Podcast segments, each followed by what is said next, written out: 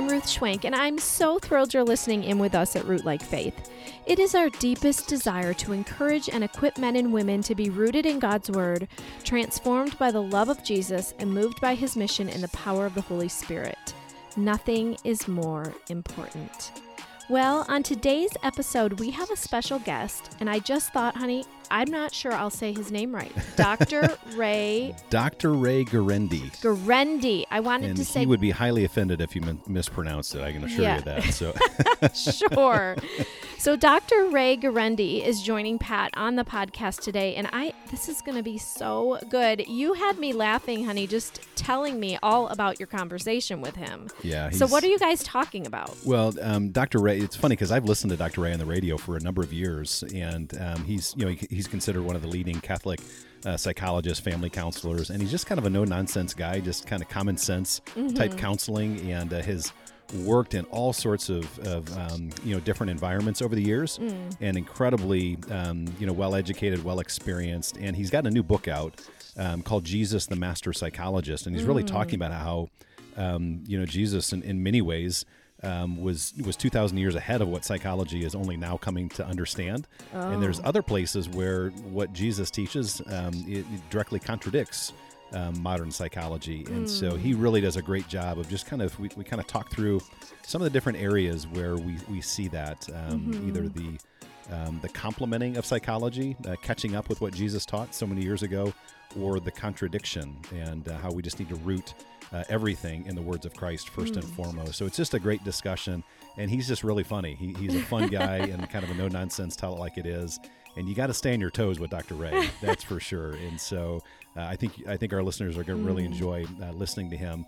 And it's an incredible book, very practical, and again rooted in the words of Christ, and just a great reminder that uh, He is the source of, of the flourishing life. And I love that. I love that we're looking, you know, he's so educated in psychology. I mean, that's what he does. And then to be able to look at scripture and really that's where we start. This is, this is going to be really good. Yep. I'm really excited. So let me Annie, share. Annie has a mean mustache, by the way. If you ever see a picture of Dr. Ray, it's kind of, uh, it's quite impressive. well, and mustaches are in. they so- are very in. and Yeah. so I, I just want to applaud him for that, first well, and foremost. Well, let me share a little bit more about Dr. Ray. Dr. Ray Guarendi is a father of 10 adopted children, a clinical psychologist, author, professional speaker, and national radio and television host. His radio show, The Doctor Is In, can be heard on over 440 stations and Sirius XM Channel 130. His TV show, Living Right with Dr. Ray, can be seen on EWTN Global Catholic Network and is aired in 140 countries. So let's get going. This conversation is going to be great. Well, my guest today is Dr. Ray Guarendi. As we've mentioned already, he's a clinical psychologist, author, speaker, radio and television host. And so, Dr. Ray, welcome to Rootlike Faith. Appreciate it, Pat. Well, thank you again for taking the time uh, to be on Rootlike Faith. As we were talking, you know, just a couple minutes ago before we started recording, I've been listening to your radio show uh, for a number of years. So this is just a lot of, of fun uh, to have you on. It's a real privilege to have you on our podcast today. And so, first of all, congratulations on your brand new book. You've written a lot of books already, but your brand new book, uh, Jesus, the Master Psychologist. And so, for those of our listeners you know, who maybe come from a Catholic background, they will uh, likely recognize you and have probably read some of your books. You're, you're considered America's leading Catholic psychologist and family counselor. And so, Well, for, that's uh, that's what my mother wrote. I, I don't know who else would put that down. I, I can assure you, no one's ever used the word leading anywhere close to my name. so, even if your mother did, that that's still a, an Maybe if accomplishment. you have a pet dog, he might be taking that. His, uh, Well, regardless, I, I'm excited for you to, um, you know, to be on the podcast today. And I, I have found myself as I've listened to your show over the last couple years. Uh, not only, I think, our, I just want to say this to our listeners up front. Uh, they probably gathered that already, but uh, not only are you full of great wisdom, um, but you're very funny. And I, I found myself driving down the road listening, and in one moment going, "Oh, that's so good," to the next moment um, uh, laughing out loud as I'm driving my car by myself. And so, uh, anyways, for those, those of our listeners that, that may not be familiar with, I'd love for you just to kind of start out by um, having you just share a, a bit of your story, um, you know, who you are and kind of your experience, And you guys, I know you and your wife have, have adopted uh, a few kids uh, along the way over the years. And so just uh, give us a quick, um, uh, just, uh, I guess, story about who you are and, and about your family as well. I was your basic shrink. I got out of school, headed straight to an office, did some consulting work to various agencies, state hospitals, school districts, juvenile courts. That was my career. In I don't want to say the year because this was right around the time Freud was in school. but I wrote my first book called You're a Better Parent Than You Think because I kept seeing mm. a lack of confidence and authority. I saw a a psychological distress among so many parents. So the first book was titled You're a Better Parent Than You Think. Well, from there, I got into media. And the secular media is where I lived for probably 20, 25 years, mm. doing the national shows, the uh, radio shows. Inch by inch, I crept my way back towards my faith that I had as a boy. And I realized that if I'm going to get a chance to speak to the whole person about God and about the, the deep things of infinity, uh, I wouldn't get that chance on secular media. Mm. You have to be very yeah. careful, you have to tread lightly. So, probably 20 years ago, 25 years ago, I was approached by Catholic media, and I summarily said, no, thank you. Uh, I did. I didn't want to be typed. I didn't want to be tied to a microphone. Mm. I had I had a career where I was speaking a lot, and I traveled. And a microphone, you know, Pat. It, it, it, if you have a show, you're you're there. You have to be there. Well, my wife said, "Give it, give it six months, Ray. Just give it six months." I did. I was shocked at the people who who cling to the chance to hear people talking about what they most deeply believe. So I've been with Catholic media for 20 years now. Wow. And those adopted kids came along in the meantime. We have 10 of them. Yep. Five yep. boys and uh, five estrogen Americans. Wow. Well, thank you for sharing a bit of your story. Uh, you know, I, I know the the book that you've written most recently, again, is called Je- uh, Jesus the Master Psychologist. And I'd love for you just to kind of start out because I, I, know sort of the premise of the book is that, that there are places um, where where psychology is just catching up with what Jesus said several thousand years ago. And there's also places, you know, where, where Jesus says things that directly contradict uh, the modern, you know, uh, psychology movement. And so I'd love for you just really briefly to kind of explain, you know, what is psychology? And, and I'm not an expert in any means by, um, you know, just sort of the history of psychology, but but the reality is that some of those early thinkers and influencers were not exactly friendly to religion or friendly to God. Is that correct? Absolutely. Freud was an atheist. Uh, many of the early psychiatrists who kind of were the roots of psychology uh, looked at religion as some sort of crutch, some sort of uh, neurotic right. grabbing onto. And uh, even even now, I get people coming to my office who had previous contact with therapists and said they didn't respect my worldview. They didn't respect my deepest held beliefs. Mm. I want somebody that can at least understand why I think the way I do. Yeah, I love you know where you start the book. I think the very first chapter is called "Who Is This Man," and it's such an important place to to start. Um, and I think you know oftentimes it, it feels like you know you I, I oftentimes told our church that if you want to go tell somebody about Jesus, just go to the self help section at Barnes and Noble. Uh, it's a it's a sure place to run into somebody and, and to have a conversation. But I think there's a lot of people who who start with the they start with the wrong question and and they oftentimes start with the question what works you know that pragmatic question versus what is true and and ironically um, w- the argument that you're making and that we know as followers of Jesus that that what is true um, also works and so I love that you all that to say I love that you start the book with starting what is true about Jesus, uh, that that He is the unique God Man, uh, God in the flesh, and that if we go wrong there, we go wrong everywhere else. And so, I love you know how you start there. But why is it so important for us to to start with that question? Who is this man?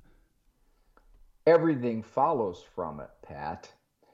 The dominant mindset among the intelligentsia today is that Jesus was a good man, kind of like a right. skinny Buddha, a fat Gandhi. you know, Mr. Rogers. Yeah. Kind of just a nice fella, going to tell you how how you should love people. Like, can't we all just get along? Anybody who says that about Jesus is revealing his complete ignorance, Mm-hmm. because there is no way that Jesus was a good man if he wasn't God. Right. Because I'm a shrink. You have a God delusion, you are messed up. You are really, truly at a loss to know what your identity is. So he can't be a good man. He can either be a liar or somebody delusional or some kind of misguided religious guru. But if you conclude by looking at the evidence, and anybody that looks at the evidence with an open mind has to at least be shaken up because there is evidence to indicate historically, logically, you don't even need to go to the Bible to come to the conclusion that there's a pretty good chance this guy was who he said he was. Right. If that's the case, then it is automatic. If you if you want to be true to yourself, as psychology would put it, it's automatic. Yeah. You got to listen to what he says. Whether you agree with it, whether you don't, whether psychology agrees with it, whether psychology doesn't. The guy is infinitely smart. Right. So therefore, even if what he says raises skepticism in you, you got to explore it because he's God. Yeah, it's so good. There's so good. I, I think as you read through the Gospels, there's just so many things that Jesus says that, that to our modern ears make no sense. And and I, I think you know part of what you're saying in the book and, and heard you elsewhere say that, that there's an awful lot of data that would suggest a lot of research that would suggest that that uh, some of the values and beliefs that maybe the psychology movement has has proposed um, they, they don't match up and yet there are things that, that Jesus says that to our modern ears don't make any sense and yet what we're finding um, is that um, th- there's there's a great correlation between that flourishing life, that abundant life that Jesus promised, if we take Him at His word. Um, and I love. Do you, do you remember years ago? I haven't watched Saturday Night Live in probably 20 years, but there was a there was a, a skit on Saturday Night Live. Now I'm, I'm gonna I'm gonna uh, show my age here, but um, there was a skit called um, oh boy, what was it called? It, it was the, the character was Stuart Smalley. I don't know if you remember that character on Saturday Night Live. Pat, that was way before my time. now I know you're lying. Yeah, I think it was called Daily Affirmation with with Stuart Smalley, and he would you know, he would always start out by saying, "I'm not a licensed therapist," and it, it would start with him looking into a mirror, and he would say, "I'm good enough, I'm smart enough, and doggone it, people like me." Uh, and and that was sort of how the show started and the skit started, and and I love that was one of my favorite uh, skits back back in the day, and that sort of summarizes you know the, the self esteem movement. Um, but but what's wrong with the self esteem movement, and, and how do we see Jesus really contradict that particular part uh, that that the you know psychology movement has has tried to sell our culture? What's wrong with it, Pat, is simple. It's incorrect. As it was proposed 40, 50 years ago, that if you think you're wonderful, if you think you're special, if you think you're unique, if you have a high view of yourself, all kinds of good things will follow. You will be achieving, you will be happy, you will be content, your marriage will be better, you'll have less psoriasis, you'll get less mosquito bites, your hair won't fall out as much. All of these things are supposed to follow from a real healthy, high self esteem. Well, they've researched it and it doesn't follow. Essentially, self esteem isn't related to a whole lot. The Christian, I think, has true self esteem. Why? Because if I, Ray Guarendi, say that Ray Guarendi is a wonderful human being, Ray Guarendi is a special guy, nobody's like Ray Guarendi, all that hinges upon is my declaration. That's all. Yeah. It's a self declaration. Yep. If the God of the universe says Ray Guarendi is an infinitely valuable human being, and that value does not rise or fall by his accomplishments, by his achievements, by his status, by the number of thumbs up that he gets, that is much more stable Right. and long lasting than any self declared Ray Guarendi is a cool guy Yeah. self esteem. Yeah, but it's so important. You know, I think about you know, um, you know, parents, and as we were talking before, we, we've got a lot of uh, you know families, you know, moms and dads that that listen to Rootlike Faith, and as that applies to raising kids today, I mean, that's such an important truth uh, that, that you just you spoke to. And so, for the mom or the dad that's listening, in particular, like how does that look within the context of a home and family for for a parent to raise their kids with an identity in Christ, rooted in who God is and who He says they are, versus the self esteem movement? Do not chase self esteem for its own sake if you chase self esteem for its own sake, it can lead to self centeredness. Mm, yeah. It can lead to self preoccupation. It can lead to self aggrandizement. It can lead to all the selves that are ugly, as yeah. our Lord said. And they're even, you know what, Pat, they're even ugly in just normal human relationships. People right. don't like self centered people, right. they just don't. If a parent wants to give a child very good, solid self esteem. It is a byproduct. It is a byproduct of that child knowing how loved he is. Mm. It is also a byproduct of that child knowing that he will be disciplined, he will be yeah. held accountable, he will be held to high standards. All of those things, those fundamentals of strong parenthood, and man, you got to be a strong parent to go against this culture today, right. are the best way to give a child a, a rooted sense of who he is. Yeah. Boy, it's good. You know, I was talking with a friend of mine who, you know, they're just starting a family. And, you know, our kids, we, we have four kids. Our oldest is 19, our youngest is uh, 12. And so we have two boys, two girls, and we were. T- I was, I was, you know, talking with him uh, recently, and we were talking about the impact of social media and just how when when Ruth and I were uh, beginning a family, like nobody was talking about Facebook or Instagram or Twitter or in, any of those. And it wasn't until our kids were probably I don't know if they were, you know, seven, eight years old when when those things began to to kind of become more popular. And and so we were talking about that the the effect that social media has on parents, and in particular, is you're talking about self esteem. I mean, in in rooting you know a child's uh, identity in Christ. I mean, social media is uh, is warring against uh, that in a major way. And so, really quickly before we move on, because I want to talk about another um, you know theme that you hit on in the book, but but speak to the parent who's wrestling because I think when we were beginning to raise a family, you know, we were just trying to figure it out. And and now you've got all sorts of, of research and resources available to parents that, that talk about the pros, but primarily the cons of social media and smartphones, all of those things. But what advice would you give to a parent who's raising small children or maybe has, you know, teens as it relates to social media and, and phones and tablets? Good parents will ask me, what is the one thing I can do to most sabotage my parenting? That's simple. Get them a smartphone. Mm. That's very simple. It yeah. will alter their persona it will expose them to everything in the world. It will change their personal relations. They will be texting at grandpa's birthday party while people yeah. are singing happy birthday to grandpa.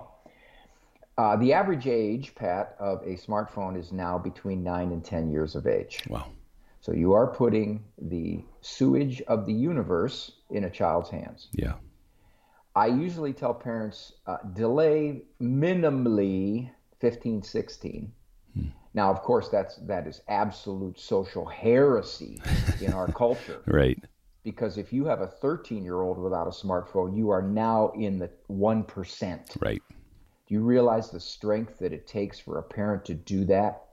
They fear that they'll be resented. They fear the child will get deceptive. They fear the child will get phones from their peers. Virtually 90%, small example, small statistic, 90% of 11 to 19 year olds have seen pornography. Mm-hmm. 90%. Wow. Either accidentally or on purpose, mostly on purpose. Yeah. It's there. So that's the first thing. Uh, in my office, the number one referral I now get is parents of young adults, late teens, early 20s, who say, What happened? We didn't raise him this way. Why does he think this way? Why hmm. does he reject religion? Why is he walking away from everything we tried to do? And I will say to them, I believe you. I recognize that you didn't raise him this way, but you underestimated the power of what did. Right. Yeah. Well, that's that's so there. I know there's so much there. We, we could probably spend the entire episode talking about those those themes, and so so good. I want to, for time's sake, move on though, and and talk uh, uh, about another theme that you mentioned in the book. Again, the book is Jesus, the Master Psychologist, and you talk about meekness in the book, which again is not not exactly a virtue our culture is celebrating uh, or pursuing. And you've said that meekness and confidence go together. And so, explain, um, you know, what that means and, and why you know meekness is actually something that's healthy for us. Do you realize how strong you have to be to put others ahead of you, to not yeah. seek your own status, to not seek to be above? Do you realize the strength that that takes? And the only way you can do that is to know that as a child of God, your infinite status is already set. So I don't have to, as a child of God, seek me. Mm. I don't have to. Right. I'm not driven to do that. Yeah. And that takes unbelievable strength. So when Jesus says, Blessed are the meek, he's not saying, Blessed are the doormats. Right. He's not saying, Blessed are those who let themselves get pushed around and manipulated every which way but loose. He's simply saying, Blessed are they who know their status in God's mm, eyes. Yeah. And that status will allow them not to be easily offended, which uh, which is a sad, sad thing among us Christians. We are easily offended. We should be the least easily offended of people. Right. Yep. Uh, that status will give us confidence in the face of a lot of stuff. So the it clashes with psychology. Psychology is a focus on the self. That's the very center of psychology. The very center of Christianity is not a focus on the self. It's a focus on God and then others, self last, yeah. on its head. Yeah. It's a psychology. It, it, reminds me. Uh, I know there's a variety of places we could point to in the scriptures, but you know Matthew 23, you know verse 12. For those who exalt themselves will be humbled, and those who humble themselves will be exalted. Um, and so we've, we, you know, again, I, th- I, think about the role, the impact of social media, where everybody is trying to exalt themselves, uh, or to be seen, or to be valued, or to get likes, uh, to get famous for doing a dance, you know, whatever it is. And it's it's a completely different value, completely different virtue than what Jesus holds out as, as a flourishing life, an abundant life. Um, you know, I think of of our, again our culture's value of stuff of materialism, uh, which of course you you hit on in the book. This is another one of those places that that goes against what uh, our our culture says will make you happy. Um, you know, we live in a culture. I think even as parents, we think if we just give our kids the best of everything, they'll they'll it's the best thing for them, and they'll be happy, they'll be content. And what you're arguing, what you've seen in your own experiences, that's not the case at all. That that the opposite is true. We had a simple rule in our family you're allowed one stuffed animal. If you get a second one, we're going to give it away to the children's hospital. Mm. It's just a small little, small little sliver, but the average little five-year-old has 84 stuffed animals sitting on top of her bed, and it it's it simply breeds. I am living to get. Yeah. If you go to a restaurant, fast food, and you order the kids' meal, it's not enough to have food and food in abundance, but you get a you got to have something that goes with it, a toy. So our whole culture is aimed that way. And as a parent, if you would try to fight that, if you would say to that clerk, "No, thank you, you please keep the uh, toy," the clerk would look at you like, "What? What? What? Who are you? Is this your kid?" They'd look at the kid like, "You can call children's services. Yeah. You're not getting the toy with the meal." right. Jesus spoke about acquisitiveness and greed more than any other single mm. thing. He talked about the focus on stuff. And because we're such a wealthy culture, the wealthiest the world has ever known, we live in luxury. We live beyond what kings used to live in food, in clothes, in entertainment, in options, in materialism. So if we just go with the flow of the culture, it will be difficult to teach our children what Jesus wants of them. There's no question about that. Now, my children are spoiled, and I don't use that in a pejorative term because I'm spoiled. Right. Look at the way we live, Pat. Yep. I've never not known air conditioning. Yeah. I've never not known hot showers. I've never not known three vehicles. Right. I've never not known a house of 2,000 square feet. So Yep. the way we live just breeds that kind of materialism, and you got to resist it. At least taper it Right. somewhat. Yeah, it's so good. My my wife and I. I'm, I'm so glad you're not here and you can't see into my closet. I was just I was just talking to my wife the other day. I'm like, I have so many shoes that I don't even wear. I think I might have more. I'm, I'm ashamed to admit this. I think I might have more shoes than my wife Ruth has. And so you're you're so right. I just you know, there, there's Give times them away. I know. Well, it is amazing. You you start looking, like you said, you know, there, there's just so many things that, that we take for granted uh, that we have, uh, like a roof over our head, air conditioning, you know, multiple cars, all of those things. And boy, then you add kids into that mix and all of the things that that they think they need or that, that their friends have. And like you're saying, it, it takes a lot of work to, as a parent, fight against materialism and consumerism, but then also fight that battle with your kids and for your kids. And uh, th- there's just so much pressure uh, within within our culture. Um, and so again, there, there, are so many things in the book that you, that you if there's one that you could you could boil down because again, I think the, the premise of the book is there's things that the uh, psychology that, that psychology is just now catching up and affirming what Jesus said, and then there's awful a lot of places where uh, what Jesus says contradicts. What would you say? You know, out of all the things you talk about in the book. Uh, what's the one you think is, is most significant that what Jesus says contradicts? You and I are standing over an ant hill, and I point out one of the ants. I said, Hey, Pat, you see that ant over there? That ant is twice as smart as all the other ants. Hmm. And see that one over there? That, that one is three times as athletic as any other ant on that hill. But most impressive is that one over there that rules the colony. That ant has the status that no other ant has. Would you be impressed with those ants? No. Why? Well, they they don't know what what the other ant knows. They're ants. They're ants, right? right? Yeah. you are so far above those ants, it doesn't matter that one is twice as strong or twice as smart as right. the other. The distance between us and ants is infinitesimal compared to the distance between us and God. Right.